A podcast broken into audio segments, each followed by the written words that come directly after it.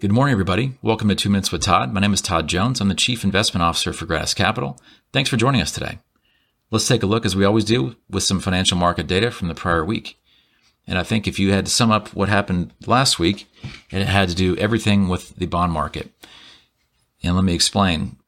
The S&P was down 2.5%. International stocks were down 3%.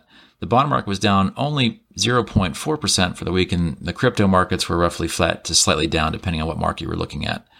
What does this have to do with the bond market? Well, in our opinion, the bond market actually caused a lot of what the, the negative performance in stocks because after starting the week at roughly 1.35% on the 10 year bond yield on Wednesday, bond yields got on the 10 year got all the way up to 1.6% at one point during the day, ending the week at around 1.45. Why is this important? Investors have gotten used to not a lot of volatility in the in the fixed income markets, and in particular, you know, the ten year bond going from 1.3 to 1.6 in a week is really unusual bond market volatility and stuff we haven't really seen outside of crisis periods because the Fed is very tuned into trying to tamp down volatility within those markets. What could have kicked this off? Well, turns out Federal Reserve Chairman Jerome Powell was actually giving testimony to Congress.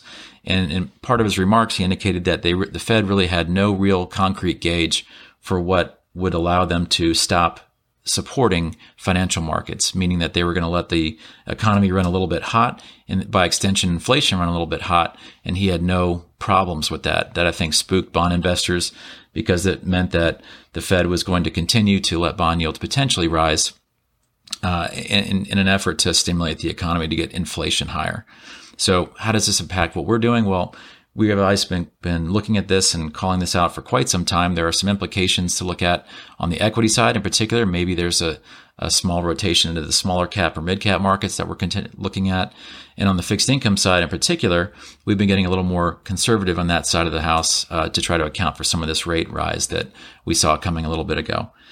Thanks for joining us today. I did want to point out if you have some time, please join us on our Market Matters webcast that we'll be hosting on March 2nd, Tuesday at 2 o'clock. We hope to see you there. Talk to you next week.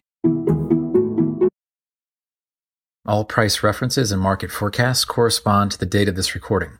The information contained does not constitute research or recommendation from Gratus Capital to the listener. Gratus Capital is not providing any financial, economic, legal, accounting, or tax advice or recommendations in this podcast. In addition, the receipt of this podcast by any listener is not to be taken as constituting the giving of investment advice by Gratus Capital to that listener.